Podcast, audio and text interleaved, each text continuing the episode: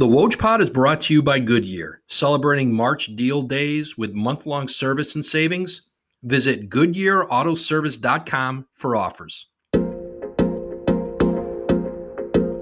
Hey everyone, welcome into another edition of the Woj Pod. Here with Tim Bontemps, ESPN's NBA writer. Just a week now ahead of Thursday, next Thursday's NBA trade deadline. Tim, how are you? I'm doing well, Adrian. I, I, saw you on the, the computer this morning. I think it's the first time I saw you since the last time I was on the pod with you at the All Star game in Chicago, which feels like about 17 years ago at this point. It's pretty crazy. Yeah, it sure is. Yeah, it has been. Uh, it has been a while, and, and hopefully we'll all start to see each other in real time here uh, sooner than later. But uh, Tim, the the trade deadline now within a week. Uh, we had two deals yesterday. I, I, wanted to start with those before we start looking ahead.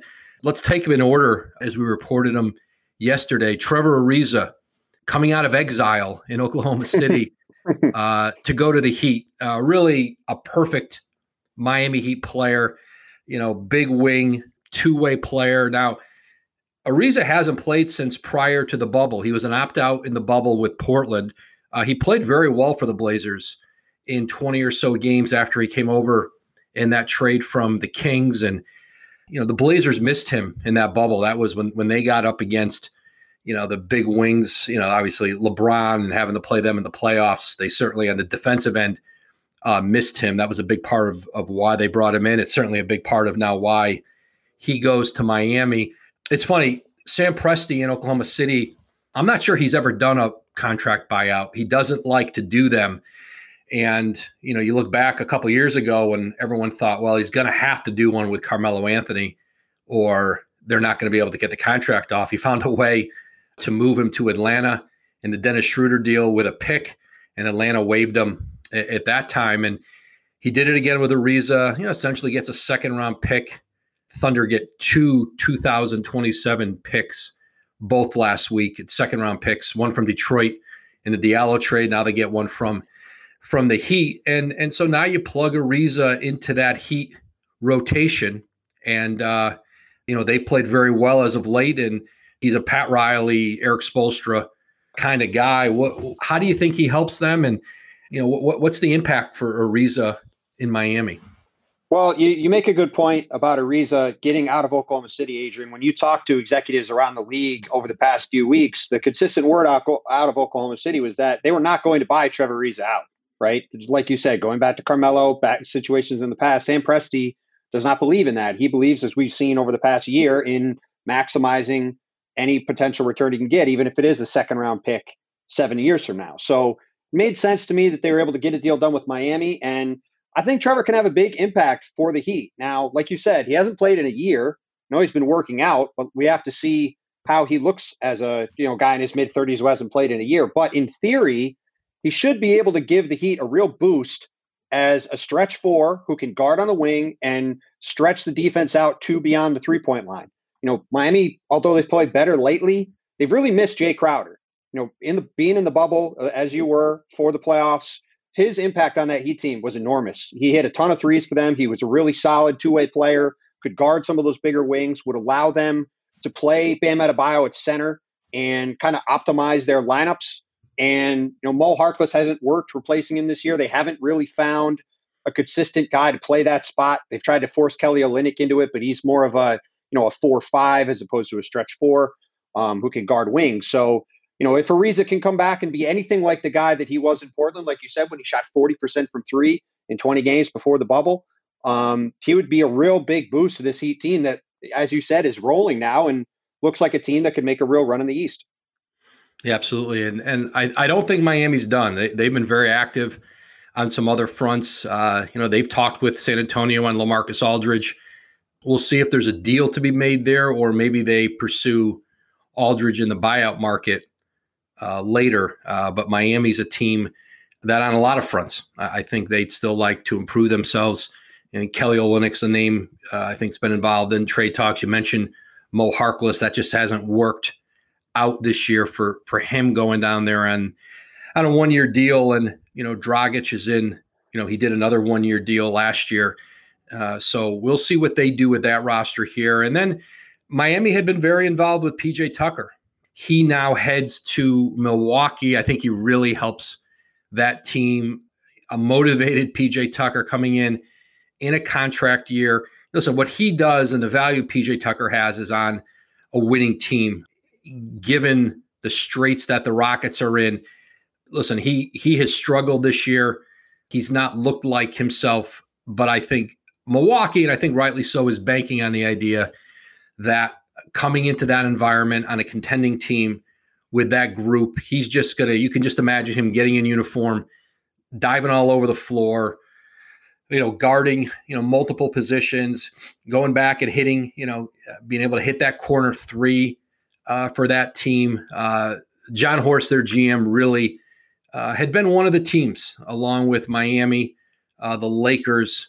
Uh, Brooklyn had interest for a while with Tucker. I think that that faded a bit uh, as they once they picked up Blake Griffin and and looked at what else might be out there for them. But you know that deal gets done because they owed. You know there were some picks going back.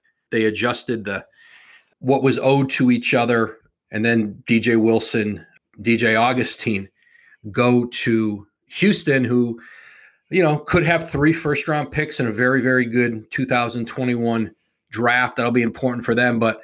Uh, but yeah, I think for Jon Horst and Mike Budenholzer, uh, getting PJ Tucker into Milwaukee as they start to you know, they struggled for, you know, they've had some difficult stretches this season, but all of a sudden you look up, uh, you know, they win without Embiid on the floor in Philly on Wednesday night, and now they're just a couple of games behind first place, out of first in the East, right? Still on the Nets and Sixers tails, and mm-hmm. uh, I, I, think all in all, Milwaukee's in good shape, and now Tucker comes in, and uh, again, a player who is pretty coveted as a role player in this marketplace. Um, I think a really terrific pickup for Jon Horst.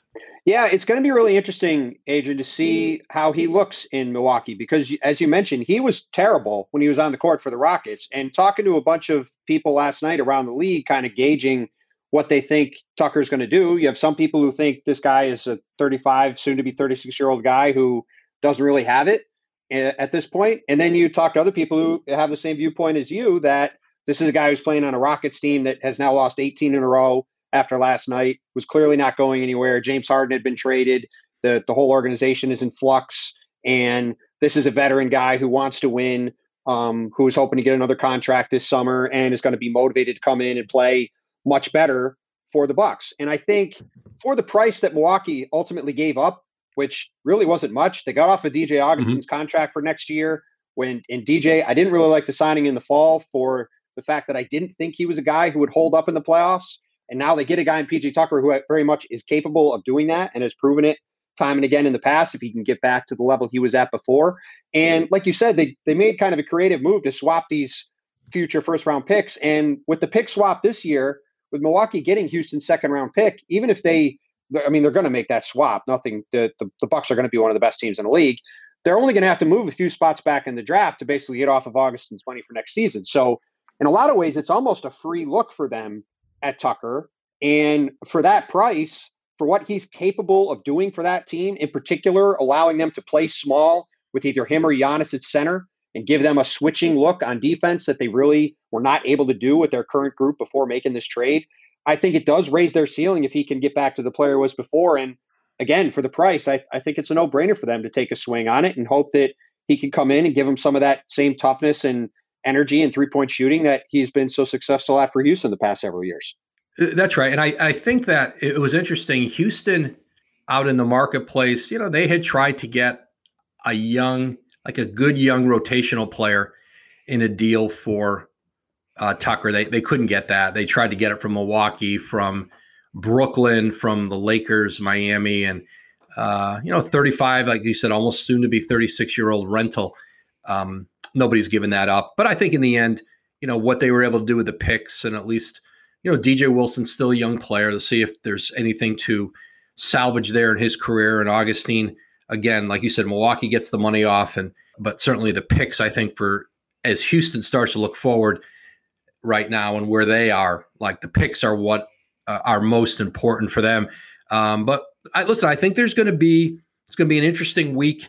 I don't think, well, I'm, I'm pretty confident there's not going to be that knockout big star all of a sudden available in the marketplace. I mean, the names we can go through, you know, Victor Oladipo and Aaron Gordon, Lonzo Ball, uh, John Collins, I think is unlikely to leave Atlanta. I, I just don't think they can find value on a rookie contract for him. They're six and zero oh since Nate McMillan took over as head coach. Uh, I think they can figure out John Collins' future. I know they don't want to.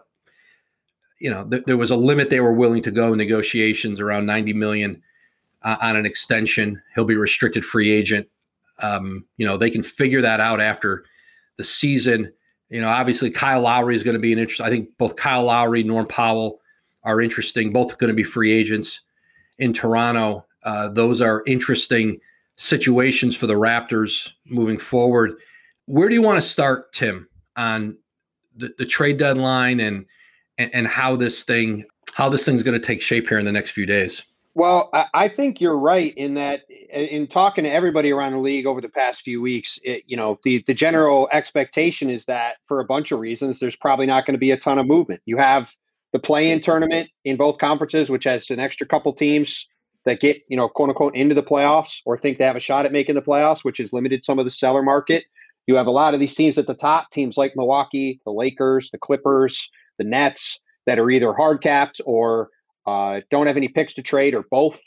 Um, and you know, in general, I, I think it's just we're not going to see a ton of movement. But the team that I'm most interested in over the next week is Toronto, and it's because of Kyle Lowry and Norm Powell, like you said. You know, the Raptors obviously have been devastated by uh, some COVID absences over the past couple weeks. They just had a tough loss last night to Detroit. I think they've lost six in a row, um, despite getting Fred VanVleet and Pascal Siakam back. They should have OG Anunoby back soon, but you know, this team from the very beginning of the season has been all over the place. They've had injuries, they've had guys in out of the lineup, they lost a bunch of close games. Um, they've clawed their way back from a two and eight start, but they're now in the 11th place in the Eastern Conference. And you mentioned it with both Kyle and Norm being free agents that could have pretty good markets this summer. Um, you know, I think it will be really interesting to see what Masai Ujiri does over the next week because if he decides to um, make moves with those guys and put them on the market, in a marketplace there are not a lot of good players available those are two of the best guys that could get on the market and if they are eh, they are moved somewhere that could allow not only some good team to really get a significant boost before the deadline could also allow toronto to do a quick pivot and get a bunch of assets to kind of supplement their core of guys who are signed going forward in Pascal Siakam, Fred VanVleet, and OG Anunoby.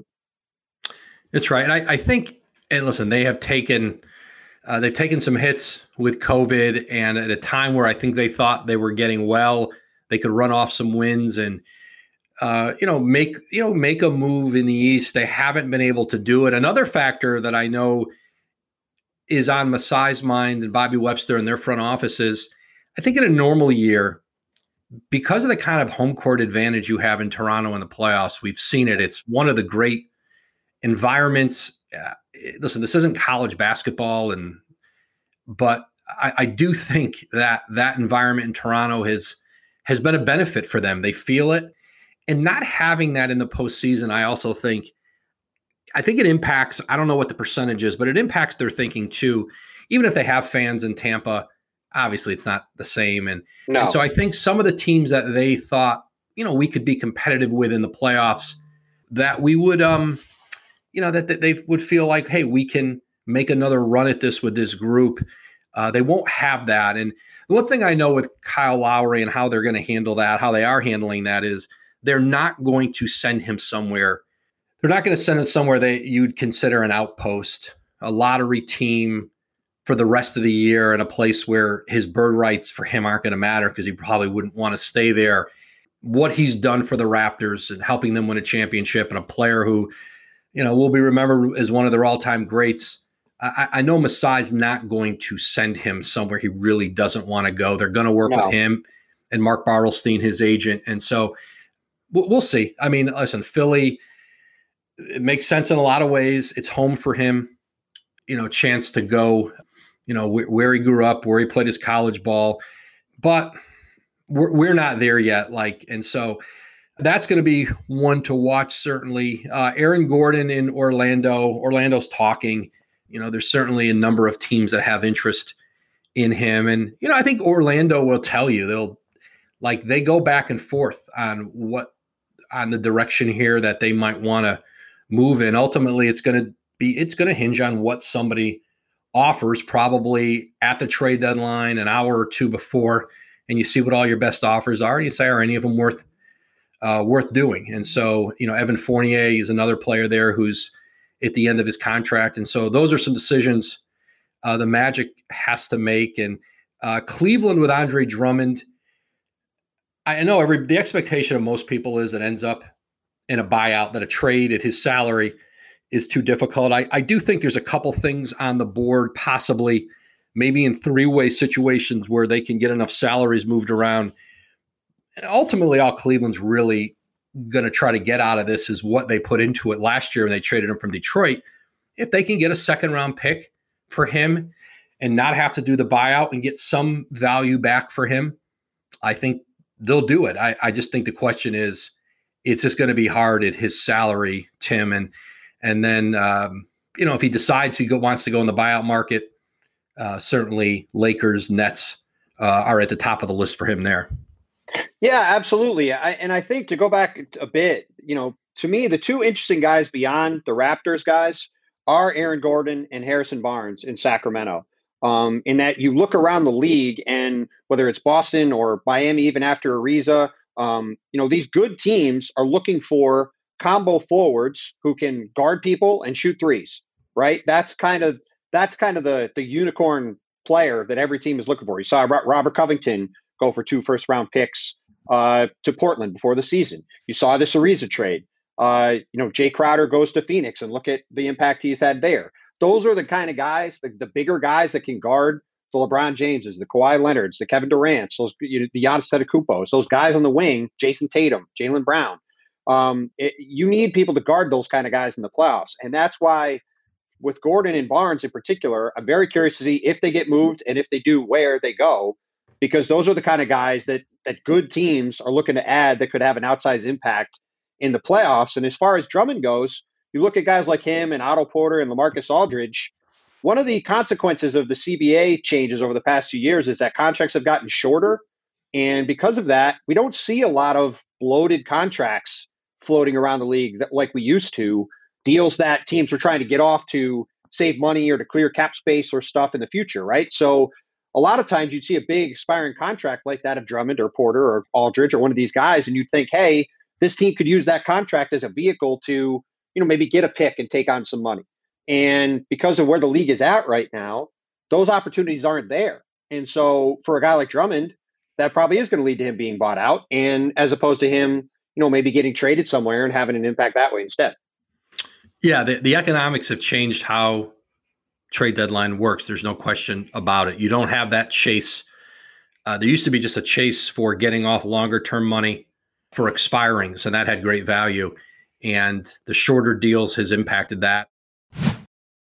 You can now stream the most MLB games on DirecTV without a satellite dish. Yes, catch the clutch hits, strikeouts grand slams, web gems with nothing on your roof. So whoever's up there, whether it's roofers, Santa, birds, old timey chimney sweeps, moody teenagers, thrill seeking raccoons, you name it, they won't find a satellite dish. But you will find your MLB games on DirecTV. That means DirecTV is your home for baseball this season. Root, root, root with nothing on your roof. Yes, stream your team. Call 1 800 DirecTV or visit directv.com. Sign up today.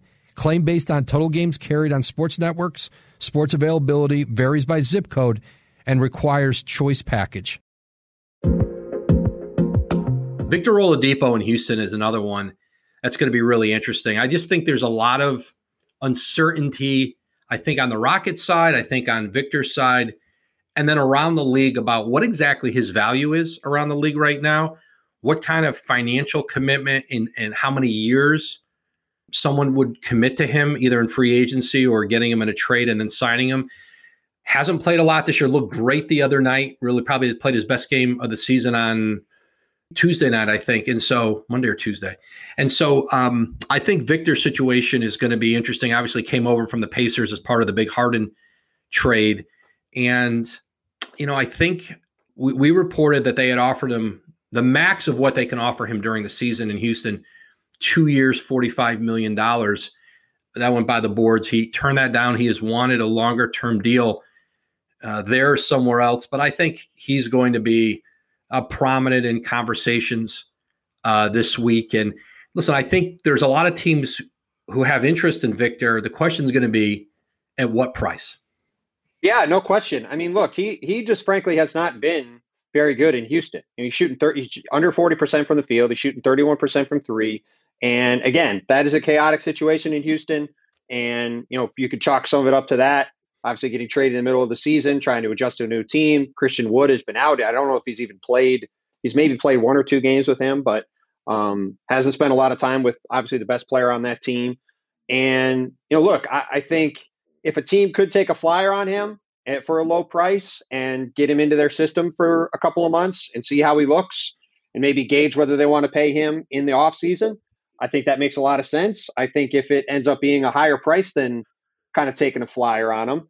I think a lot of teams are going to be reticent just from the simple fact that he has not looked like the player he was before. And, you know, there there hasn't been a lot of evidence combined with him being a free agent that you would want to pay a heavy price to bring him in because, you know, if he plays anywhere like he's been in Houston, he's not going to be a guy that's going to make a huge difference on a playoff team. So that becomes a difficult balance for them in terms of trying to get a deal done because I'm sure they think they should be able to get decent value for Victor given his potential. But the way he's played there and coupled with his free agency, I, I think does take a bit of a hit in terms of trying to get you know real value for him in the trade market over the next week.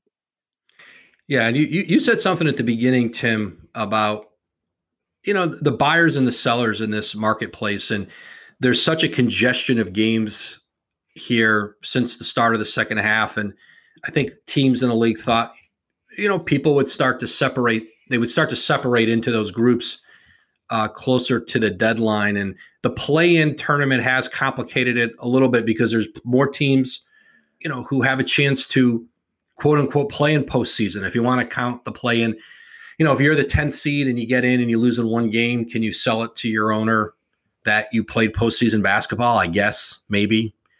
Uh, I guess it depends kind of where your organization stands. Some places that would be seen as, hey, we we stepped up uh, from the bottom of the lottery and did that, or some team is a disappointment and they just hold on and get to it. Their their owner might see it differently. I had a GM say something pretty funny to me the other day. He said, "If you can't figure out who the sellers are, it's probably you." And uh, and so uh, you know, teams are just because uh, I think you may see some teams who traditionally might have been sellers become buyers, and you know, all of a sudden you know, coming into the season, was Charlotte a team that we thought, yeah, maybe they could compete for the eighth spot? Now all of a sudden, you know, they're fighting for a first round series at home. They're neck and neck with the Celtics. I know Gordon Hayward didn't expect that when he left for Charlotte. that, right. that I think he made a decision. I'm leaving. A, a, now in Boston, it looks very different with Gordon Hayward uh, versus losing him off of that roster, and so uh, that'll be interesting how that impacts it. And both you know the East and the West. And Oklahoma City has got you know a number of guys who you know they're going to be able to either now or after the season move on from. I mean George Hill, Kenrich Williams. Mike Muscala, Justin Jackson. I know they're getting calls on all of those guys. George Hill has some money next year. Uh, Muscala, good shooting forward. So, and and Williams has been he's been a good player there. Came from New Orleans in uh, the offseason. So uh, the Thunder have been um, you know, they were obviously active with the uh, Trevor Ariza deal, and I think they're going to probably move at least one of those guys on here in the next week. And so a lot of stuff around the edges. Spencer Dinwiddie in Brooklyn. Uh, there's teams who'd like to get at his bird rights. So you, he's out for the season, obviously with the knee injury, but you you trade for him now, and and then you can re-sign him. You know, you might be a team without space, uh, or a team who just thinks, um, you know, we'll use having his bird rights uh, to sign him to a longer term deal in the offseason. I still think you could see the Nets get something for him uh, before the trade deadline next week. Yeah, and I, I, am curious to see what the Nets do with Spencer because, you know, obviously with the moves they've made this year, they're clearly going for it, right? This is not a team that's uh, kind of doing anything by half measures at this point. And while Spencer's a really good player and obviously is a guy they could potentially bring back and a part of that team going forward, if they could add a piece that could help them this year, especially if it's a guy who can help them on the defensive end of the court, um, I think they have to look at doing that because with the way that James Harden is playing, I mean, he's been probably the best player in the league since getting to Brooklyn. He's been incredible.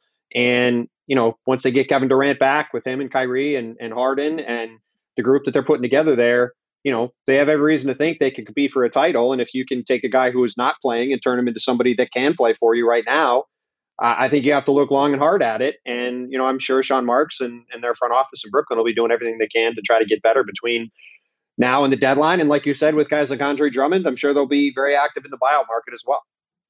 Yeah, Drummond, if you know Drummond's there, I think certainly I think there's one more piece and and I think Drummond has more value to the Lakers right now. I think he goes he goes to the Lakers. He's starting at center for them.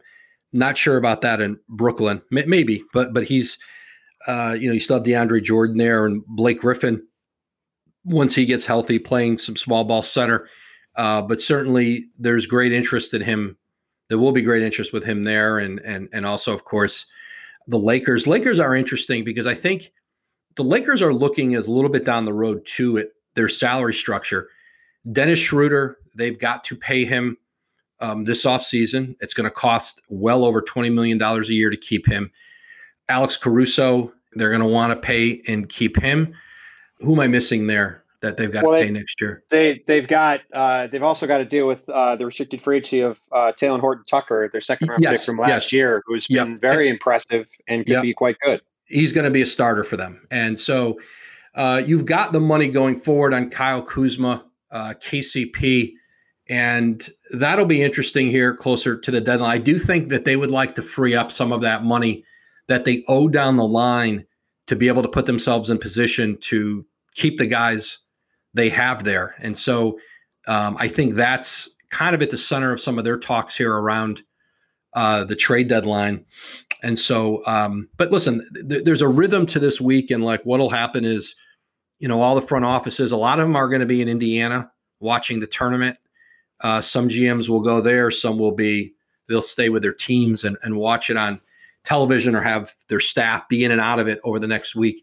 Um, it is complicated. It has complicated having the tournament um, with trade deadline, I think, has made it, um, it's a little more harried for teams. You talk to them, but uh, what'll happen is they'll all watch the games on Sunday. They'll come into their offices on Monday and really look at their boards and see where uh, where they want to start getting serious, what offers they really believe are going to be on the table, you know, places they might want to make stronger offers are, and then anticipating what other teams are going to come back with them at. They've been having these conversations in many cases for weeks, and you have a sense of where you know a team might not be you just know you haven't got maybe the best offer from a team yet. And so you're anticipating what that might look like. And, and that's why the trade deadline really starts Monday, Tuesday. And then all of a sudden, you know, you'll have a couple deals, maybe Tuesday, Wednesday. And then Thursday, there'll be, you know, in the last three hours of trade deadline, there'll be 12 or 13 or 14 or 18 deals. And, you know, they'll come rapid fire. And that's how, you know, that's how this is, this is going to play out. Yeah, and and like you said, I mean, it's it, this year in particular with the kind of the lack of guys on the market, and you know, a lot of these teams having kind of exhausted their their moves already. You know, I, I think it's even more of a last second thing than usual because everybody kind of the marketplace is sort of set, right? I don't think we're going to have a lot of.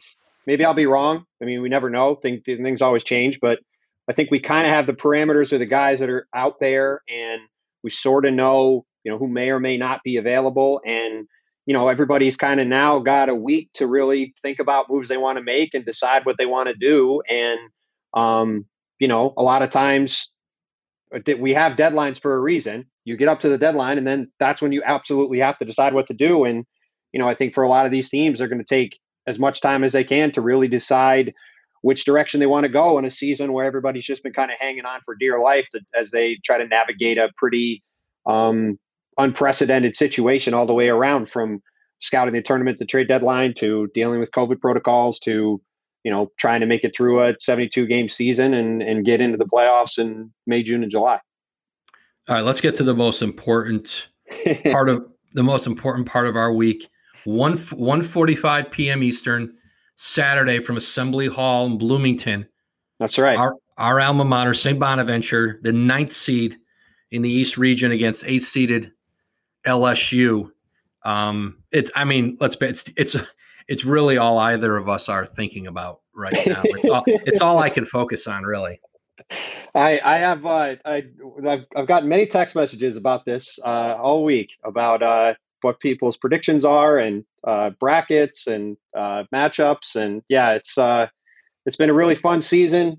Very excited for this game. Mark Schmidt got hired my senior year of school uh, as I was leaving campus, and uh, good things have happened ever since. And uh, it's been it's been awfully fun, and and hopefully it's going to be awfully fun past Saturday. Uh, we'll see what happens in this game, but I, I'm excited and I'm uh, ready to watch us play.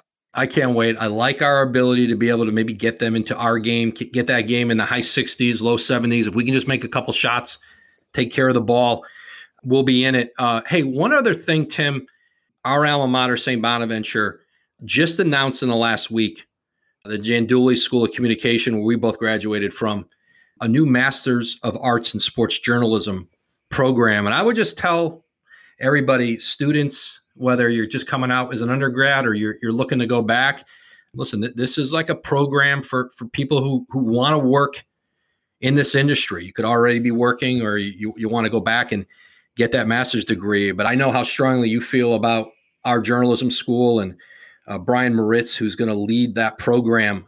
I- am excited for that, and I think you and I will both, and plenty of others that that we graduated with who are working in the industry. I know we're all going to be involved in that uh, program, um, and so certainly you can go online at uh, sbu.edu and and learn more about uh, that Masters of Arts in Sports Journalism at St. Bonaventure. But I know we're both pretty pumped about that too. It's uh, this is something that has been talked about. I think since I was in school, as something that could potentially happen, and I think it's awesome that it has. I would not be in the position I'm in today without uh, you and Mike Vaccaro and the mentorship you gave me, and I'm very excited to be part of a program that is going to be able to give a lot of people a chance to do the same thing because we've had a great journalism school that's pumped out a lot of talent for a long time, including a couple of the starters on our basketball team uh, right now. I'm proud to say, and uh, I'm uh, I'm very excited for for what is a, a very bright future ahead. Yeah, and, that, and that's an online program. That's 100% online, so you don't have to you don't have to move to Olean, New York, to get a master's from St. Bonaventure. But I might do it next year if we've got this whole team back. We got all five starters back next season. We'll have Coach Schmidt back, and I might just move to Olean, cover the Bonnies, take a sabbatical, and just do that miracle, next year. Miracle, the Miracle of St. Bonaventure could be the sequel. Yeah, that, that's exactly what that's exactly what it'll be. Except I'll be at the I'll be at the Burton Bar um, for most most of the year. But uh, Tim, uh, great to catch up. I know we'll do our usual text chain during the uh, tournament game on Saturday, uh, 145. But uh, yeah, trade deadline. Listen, we'll be busy here in the next week, and I appreciate you jumping in and, and walking us through uh, a bunch of that. Thrilled to be here, and thanks for having me. And uh, go Bonnies on Saturday. Back here on the pod with Cassidy Hubbarth, ESPN's NBA reporter. Cassidy, how are you? I'm great, Woj. Happy to be back with you. Yep, and good to have young uh, young Viv. uh, saw her, heard her on the pod. She sang she sang a little for us on the mic, and got to see her through the screen here. So uh, maybe she'll make a cameo here before we're done. I, I hope we can hear her in the background somewhere. I mean, I understood the obsession children had with Frozen, but now that I'm at the age where like she can really watch Frozen, it is a full blown obsession. Like they, Disney knew what they were doing there, and I guess since we're Disney employees, I get let's keep it going. The more more people buy Frozen stuff, I guess the better for us. Yeah, absolutely. Uh, uh, you were last night uh, in Philly for our uh, the national game, the Bucks Bucks Sixers game, and uh, you know Giannis took over in the overtime, and you know brought you know helped bring the Bucks back, and And all of a sudden, it's funny. The Bucks are now just a game and a half out in the East. You know, Philly. You know, Brooklyn has made up this. You know, they've made up the distance on the Sixers, and you know, Kevin Durant still probably a couple weeks away. Feels like he's been a couple weeks away from everything all season, right, um, right. in and out of their lineup. Um, but I want to start. Uh, we're going to talk about the East cast, but I want to start with. I, I really can't remember in recent history, maybe 2017 with Russell Westbrook in the year he won the MVP, but it, it's a pretty interesting MVP race, shortened season, 72 games, and it feels like every week there's a new a new favorite or a new narrative about who that is, and all of a sudden, like look at the numbers and look at the season Giannis is having yeah. And, you know, Bobby Marks had put the numbers in context the other day. And in a lot of ways, Giannis is having his best season. And you would have said early, well, the team's not doing as well. But all of a sudden, now they pick up PJ Tucker. He'll be in their lineup moving forward. And, uh, you know, and I could just see Joel Embiid sitting there yesterday watching because he wants in his Uggs Ugg slippers. Right. He, I mean, he was looking real comfortable on this on the bench. What happened to the dress code, by the way? I mean, that just that's no it, longer there. You can just roll up in your pajamas. Yeah, like that, pan, that, he, he was pandemic chic. That's for sure. Yeah, right. But but all of a sudden, like you look at this MVP race, Cass, and it seems to reshape itself. Not even by the week, but by the day. You know, Dame Lillard scores 50 and brings the Blazers back, and all of a sudden, maybe the Blazers are going to get as they're getting CJ McCollum back, and Nurkic comes back, and and they, and they they they've held their ground without those guys. And if they make a run in the West, um, you know, LeBron early, every we crowned LeBron early. James Harden, what he did in Indiana last night, playing without Durant and you know 45, 15, and eight or 10, whatever he had. Uh, there's not really, I just can't remember a year like this where you just feel like someone's going to win that award in the last 10 days of the season. Yeah, I mean, typically, you know, kind of ha- we kind of talked about this. Um, off the pod is like usually the MVP conversation is tired. It's just such a like a go-to thing we can talk about throughout the season when we're looking for a topic. But this year it's legitimately like really fun every single week because look, I've had a lot of Eastern Co- uh, Conference teams and I've had a lot of Sixers games to start this season. Um, so I've I've been able to see what Joel did um, the first half of the season up close and personal, which you know obviously not a lot of people have, given that not no one really was allowed in Wells Fargo Center before this past week. But I, you know, he has been truly uh, dominant and healthy, and worked on his conditioning. And to me, it was his MVP to lose after the first half. And now like I can I can already hear LeBron, you know, being like, give me my damn respect too from the first half. Um, and I think, you know, coming off of last season, he is riding the narrative a little more of, you know, LeBron can get an MVP award every single year, and this is the year he deserves it if he's continuing to perform um, at this stage of his game. So those those are the t- to me the two front runners of the first half.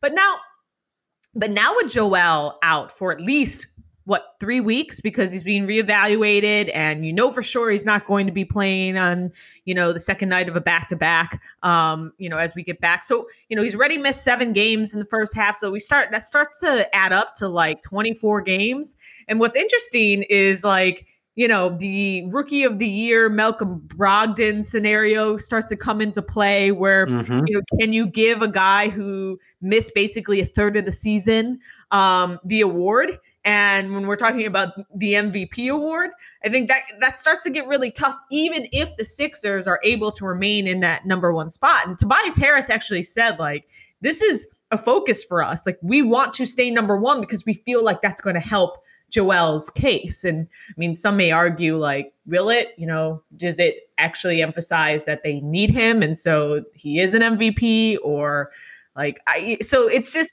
so the Philly alone and Joel's case, because he really wants it, as you say, um, is interesting. But I thought, like, last night with him gone and Giannis in Joel's home, making himself comfortable on the floor. Yeah. Um, and pretty much like recapturing the spotlight, if you will. Like, I don't know how.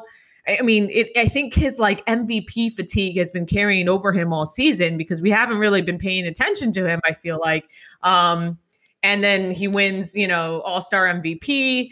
And when you start you start looking into his numbers, uh, Bucks have rattled off nine of ten. You're like, I mean, can he really win a third straight MVP if you know the Bucks start to take over? But they have a really hard schedule the second half. I mean, they got they got to see Philly twice again, and they're going to see Boston. Um, it, it, so they, they're going to be challenged, and I guess that, that that may also be a way for him to catapult himself more in the MVP discussion. But I haven't even talked about anybody in the West yet. So you haven't you've made a point about Dame. I don't think you can really pick an MVP off of the Jazz because they work, you know, mm-hmm. kind of all together. Um, maybe the Clippers if they start to make a run, and you know, you can point to Kawhi, but it's really wide open. Jokic, but like yeah, I Nikola Jokic has had, yeah, he's Jokic has been tremendous. And listen, there should be a listen, there should be an emphasis on it should be an advantage for you to win an MVP playing in the West because you are playing in the superior conference. And that should be taken into consideration. There's a lot of factors, right, that you've got to take into consideration. I mean, but look, I mean, the East is. Do we still think it's a superior conference? Is yes. it just because? What about the top heaviness of the East? So, like, what do you basically? What are your requirements in saying that like the West is so much better than the East? Um, because when you look at like who's the best team who who do you who's your your championship pick right now like wouldn't you say the most talented team and jazz fans don't come for me would you got to point to to the nets well you can try to poke some holes in how this might play out for the nets. It's really hard to do. Yeah. Um, listen if the three of them are playing if durant irving and harden are healthy and playing I, I, it's hard to imagine someone's going to beat them four of seven. Uh, the Lakers, you know, with Anthony Davis and LeBron, certainly um, Anthony getting back healthy. That, but I think the Laker team is you know, one thing the Lakers miss is that the, the rim protection that they had last year with Dwight Howard and JaVale McGee. You know, you, you talk to teams, and it was just so much harder playing them last season. And uh, I think that's why perhaps getting an Andre Drummond in the buyout market, if Drummond ends up there, mm-hmm. uh, is imperative for them. I think it it certainly shores them up in that area. You just have to see what it looks like for Anthony Davis coming back. But I mean, listen, the the the Hawks have won six games in a row in the East, and yes, the, the bottom they, of the is rough. The bottom, right? And and and they've and they're in sixth place. Like I mean, they were just yeah. they just fired Lloyd Pierce. Nate, Nate McMillan's been great, and and I, I just think the depth of the West still remains a separator uh, with the East. There's really, uh, I still think top to bottom. Uh, I just think the top of the West is less secure than the top of the East, and maybe that's what I'm focused on mm-hmm. because we don't know what the injury is going to like. How long the injury is going to linger for Anthony mm-hmm. Davis, what that's going to mean. Um, we got to see how playoff battle tested Utah is going to be, um, and you know if they can sh- perform on that level. And the Clippers, I think, are a you know a big question mark. Like, can they put it together? Yeah. I think they had. So I just think right now, as much as there are question marks about like you know the Nets and the, and and them all working together, I still believe in that talent. And then with with Giannis, the way he's playing, I think PJ Tucker is an interesting ad. Um, a little note about like the the news you broke yesterday about PJ Tucker. You know, the Bucks first half of that game was atrocious. I mean, they scored the fourth best offense in in the league, scored 31 points. I mean, they could not hit the side of a you know a, like a, a, barn at all. Like they it, it was it was a raw it set basketball back a little bit yesterday. And Giannis you know he couldn't talk about the trade until you know it's official yada yada yada. But he did admit that like he said you know it's just really weird showing up to work and not seeing your coworkers there. And um, so he, he essentially admitted to it just being kind of weird that they warmed up and then they you know uh, the two DJs weren't there anymore. So it's just a little note just to add to your to your reporting um, well, and to put into context their weird start. Yeah, and they were racing to get to those guys. The trade got agreed to. And selfishly, I was just hoping they were going. I didn't want to. I didn't want that to linger into the game. Um, I was really hoping they were going to get to those guys before the game, so so I could report it. Uh, yeah. Before then, I didn't want to have to wait, and thankfully they got to those guys, and uh, the trade had been agreed to, and and so the two DJs head to Houston. But yeah, I think yeah, the Bucks have been. I think. Listen, there's been an evolution in in Bud's style and how they wanted to play um, both sides of the ball. You know, defensively, they're doing some certainly some different things, and offensively, you know, they wanted to sort of try to balance that team out and not be. You know, you see Giannis's assists are up. You look at the numbers mm-hmm. this year, and his assists are up, and and uh, he has been. Uh, I, I think what happens is, and Zach Lowe wrote about this recently, and I, I don't vote for awards. I just don't put myself. I just I've decided years ago to not vote on awards, but smart because it stresses me out. Like I get I get a lot of anxiety, which I should. It's a big it's a big responsibility. Yeah. But I mean, it takes me days. Like I get, you know, um, emails from Mark like, "Are you filling out your your ballot?" I go, "Just I got it. I'll, I'll, get it in by the deadline. yeah, I, I wanted no part of it, but it is like human nature crops into it, and I think with Giannis, sometimes I imagine you're looking to eliminate because it's a, such a thin line comparing so many great players, and and I think with Giannis, I think people probably do take into consideration what happened in the playoffs last year, mm-hmm. and the fact that you, you want to say, well but but but you're not supposed to and you're not supposed to anticipate what might you're, you're, you're judging somebody on that year.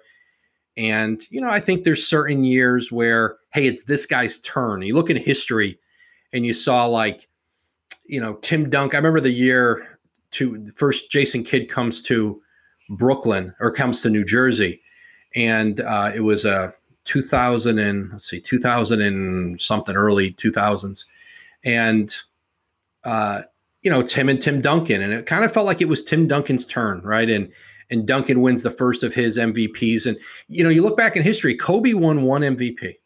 And LeBron hasn't won one since 2013. Yeah. And sometimes you look back in history and go, what were the voters doing? That's insane. They were the best players of the league then. But then you break down the individual season, you say, well, there was the case for this guy or why and and and it, it's really hard and i I do think Harden is going to be, assuming Durant comes back healthy and he plays, and uh, you know, certainly it's interesting. You hear Harden talk, and he's like, "Hey, I, am re- when Kevin comes back, he's getting the ball again, and and I right. want him to average 30, 35 points a game, and you know, certainly James won't have to do the scoring he's doing, and when Kyrie doesn't play."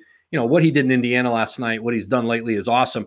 I, I am curious if the first couple weeks, first few weeks in Houston, where, in the words of Draymond right. Green, right, we all saw him dog. You know, he was dogging it, right? And like, does I mean, that is that what, held look against? Look at him? what Houston is right now. Yeah. Look at what Houston is right now. So yeah. I, you know, I like like you said, it's there's a lot of narrative. It's a very flawed system for voting because you know there's no clear criteria laid out for what mm-hmm. the MVP is, other than we know the award is supposed to be most valuable player. But there's so many different definitions of value. Um, and we've seen, like you said, we've seen that in um, you know the different MVPs throughout the years. Like there was a little bit about you know Kevin Durant's MVP was look at him winning without Russell Westbrook when he was out with his knee injury. Like, look, you know, like he was over to overcome that. And look at Russell Westbrook. You know, like we got to give it to him because of you know the history he made in in um, averaging a triple double. And then again, like the two years after that, he still averaged a triple double. We're like, all right, well, whatever, you know, yeah. that doesn't matter anymore. Yeah. So it's just, it is a lot of in the moment, which is a human instinct. But I, I think, um,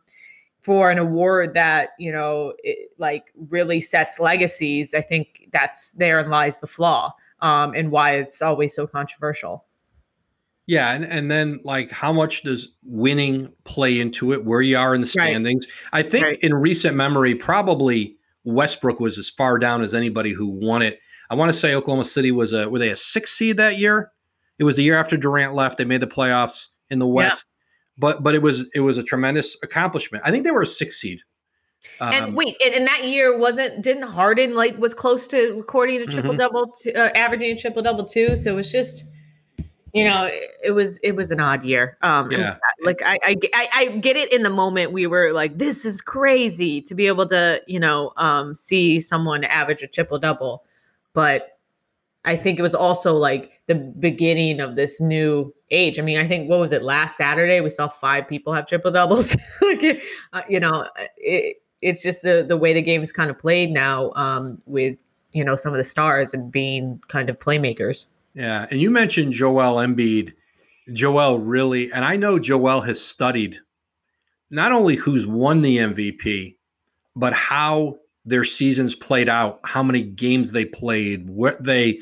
I know he's taken a real look at it, and uh, I think there is some frustration here of with this injury. How does it impact them? Uh, I don't think it's going to be a disqualifier. Uh, sometimes, you know, being uh, like, and I think LeBron wanting to play so many regular season games this year, and and then they've needed him to carry this load with Anthony yeah. Davis out. Um, but I, I I think this is a year too where I think LeBron heard the criticism in the past of well you know, here's this stretch of the regular season where he wasn't as dominant. Let's we'll eliminate right. him out of it, or or where he was defensively, perhaps at certain parts of the year. And then LeBron has come out this year and has been uh, dominant and and uh, and playing uh, at a high level, certainly on both ends of the ball. And uh, and listen, I, I just think you you you're seeing a year where guys, it's really guys are really grinding for it and that's going to be really interesting in the second half of the year where the schedule has congested. There's so many games congested into so few days. Yep. And teams are going to want to be really careful with making sure that their best players um, have a lot of gas in the tank left for the postseason. And I'll be curious how that factors into it. Yeah. Well, on top of that, look, I've been talking to a lot of players, and now while they're grateful for the career that they have playing basketball for a living um, making a lot of money uh, they are saying that this year they're, they're going through it it's it's been mentally um, and physically straining um, i think a lot of us can attest to that. This has mm-hmm. been re- really hard. Um, this pandemic has been hard on a lot of people, to say the very least. But when it comes to just you know the, these players are are creatures of habit. Their routine and um, is is vital to you know longevity and endurance it, as far as not only the season but their careers. And it's just a lot of players have been having issues with not having practices, not having days off um, having to do testing in the morning and then you know not being able to get their extra work in because they can't get into the facilities until later in the afternoon. And i know p- people probably listening are probably bringing out their little violins but all these things kind of stack up in this condensed season where um, you don't really get the the hype of the crowd. So you know all these things add up. On top of that like there are a lot of players who contracted covid and um, you know, I spoke to Jrue Holiday yesterday, and he's still dealing with it. He, he told me everything you've heard about it is true. I, I, still am dealing with lingering effects. We've heard that from Jayson Tatum. We've heard that from Josh Richardson. We've heard that from um, a lot of other players who who just feel like they've gone back to square one. Um, you know, feeling like they're like off-season workouts trying to get back into shape, and then you plop them into you know four games and six nights or whatever um, you know we're gonna we're starting to see kind of uh, effects of that. And it's just been it's been a draining season. It's gonna i think it's gonna be interesting to see you know this this race to the end here because it's like you said it's gonna be compact. Yeah and it's no it's a great point cass. And, and i think what's gonna really be interesting as we get into the second half of the year and then the playoffs and and Baxter Holmes reported last night about the leagues and, and Adam Silver's talked about this and and this was coming that you know they're going to relax you know a great deal of the from testing uh, how many times a day you have to test or when you have to quarantine uh, after you've had perhaps not having to quarantine anymore um, after having contact with somebody who might have COVID if you get the vaccine. And you know, New Orleans players have done it. I think quietly. I think there's some other players in one-offs around the league who have, who have gotten the vaccine. Uh, that Mhm. that's that was inevitable. Um, but as a group, I think they're allowing teams to handle it in their marketplace when the, their turn comes to go out and the guys who want to get it. But they, they listen, they want guys to get vaccinated, and Yeah. And we don't know the underlying conditions that people have. People may have diabetes or Yep, there's- asthma. there's like people you can't just assume because they're um, you know, uh, professional athletes, they they're not eligible to get the vaccine. right, right. Um, I know a lot of young people around me. Yeah, exactly. vulnerable and- exactly. That that's exactly right. And I do think that as players do get vaccinated and teams get vaccinated, if teams are going to do it um, as as a greater um, on the whole, I think I, I do think you're you may see a correlation in the quality of play. I think as people the, the mental strain, it's like anybody doing anything, but I think the mental strain of this is going to uh, be peeled back and and it's and it's going to allow guys I, I, I do think you're going to see performance elevate. It's only natural. And hmm um, I, I think as we get closer to the playoffs and and as more players have the opportunity to get vaccinated, teams do. Um, you know, I think eh, you're you're you're going to see that connect to the product, and I think that's going to be, you know, whether it's in the MVP race or or just the overall quality of play. I, I do. You talk to teams about this and players and coaches, it'll start to look better, just like everything we're doing start will hopefully start to feel better, look better, and and I, I think that's something just keep your eye on as as we move further down the path and, and vaccinations become more um, readily available to everybody. It's not that we haven't seen fun performances um, in the first half. It's just, you know, I think um, it was interesting to watch the bubble last year, and you know that was it was a unique environment. We saw a lot of guys thrive in that environment. Um, that you know you could maybe point out may not be like how they would naturally play in a in a um, normal quote unquote Mhm. playoff environment um, because of the seclusion and just you know a lot of people said it was like pickup basketball. Um, but it'd be interesting to see like you know like you said how the the release of things kind of getting back to to normal and also it's been a long cold winter especially for those in the uh you know uh in the north uh, east here or midwest um when it starts to get nicer and you know as uh, president biden said you know more and more people become eligible for for um, the vaccine and things start to open up and we're around playoffs playoffs eking into july. You know it's it, and we have the the um play-in games like it's and this time the play-in games where we're going to see more and more fans more arenas are starting to allow more and more fans in. So like for instance you know the sixers have the best home court advantage um in in the league or best home record and they hadn't even had fans into this last week. Um and we we we, we saw you know them the fans kind of help out um or at least Tobias in that game against the Knicks where he yelled to the fans I'm an all-star. And this is something we talked about Woj. Like I mean he is Tobias is the nicest guy ever. And The that was his trash talk. Like people s- like when you watch that back I don't even think he swore in that. I think he just said I'm an all-star and that, and that was his trash talk. But you know, he said like the crowd, you know, like revved him up. And I think playing in front of fans, we're going to see that a lot more. I mean, even New York, New York, I, I think we, I, I didn't think we were going to see fans um, in New York given Mhm. the situation here, and and like they've brought back fans even before Philly did. So um, I think as we get closer and closer to the playoffs, we're going to see more and more fans, uh, which I think is also going to have a huge impact on just the feeling of those games. No, absolutely. It's going to be. Uh, listen, the MVP race, uh, the race in both conferences here. Um, you know, we're going to start to head to the home stretch. We got trade deadline on Thursday, and Tim Bontemps Are and I talked you about that Are you a little bit earlier. I think we'll see some more movement here uh, in league, and we'll start to see teams reconfigure here for for the stretch drive. Yeah. Are you hydrated? Are you ready? I know you get asked these questions all the time, like how much did you sleep, Woj? Uh, but I mean, look, last night alone, um, I mean, you like just before the game, maybe it was just such a flurry before the game with um, you know, all those moves, and we're still only what what are we a week away? We're a week away. Yeah, a week one week one week from today, and yeah, I think you think there's gonna be a lot of movement. Yeah, I think I think there'll be a lot of deals. They may not be consequential. Sometimes it's just moving off. I think a lot of teams doing things around the edges and role players and getting off some money uh, ahead of uh, you know to get stay out of the tax or to fortify your bench. I I'm I really interested in Kyle Lowry.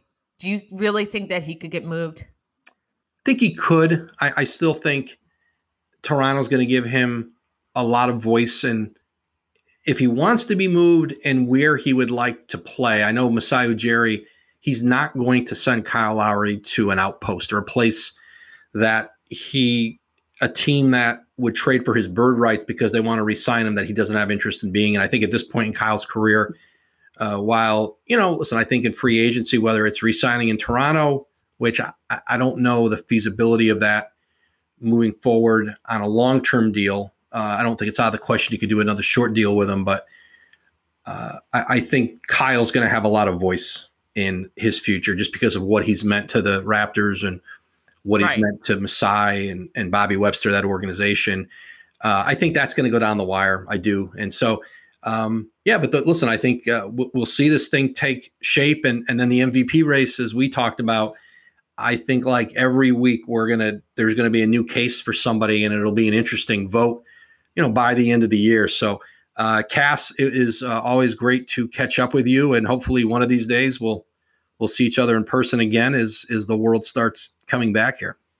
Yeah, it, uh, hopefully, hopefully, like I, I, I miss my um you know post game dinners or drinks like that's that's part of you know the fun of covering this league is being able to hang out with your friends and um, people around the NBA. But at least we have the Woj Pod to, to hang out and talk. Yep, I can see. I can see you on my laptop. Uh, uh, say goodbye to that uh, beautiful young daughter of yours, Viv. And thank we'll, you. Hopefully, we'll see you guys. Um, we'll see you guys all somewhere soon.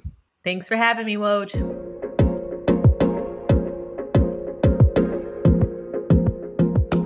Thanks for listening to this episode of the Woj Pod. A big thank you to our guest this week, ESPN's Tim Bontemps and Cassidy Hubbarth. Be sure to listen to new and archived episodes of the Woj Pod wherever you get your podcast. Be sure to also listen to the Low Post with Zach Lowe and the Hoop Collective with Brian Windhorst. We'll catch you next time.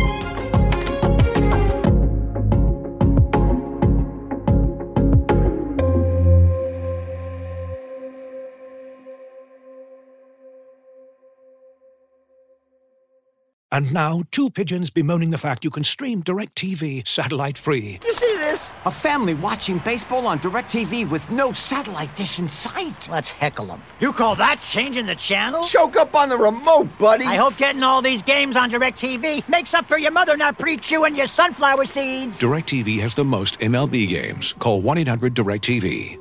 Claim based on total games carried on sports networks. Sports availability varies by zip code and requires choice package. Terms and restrictions apply.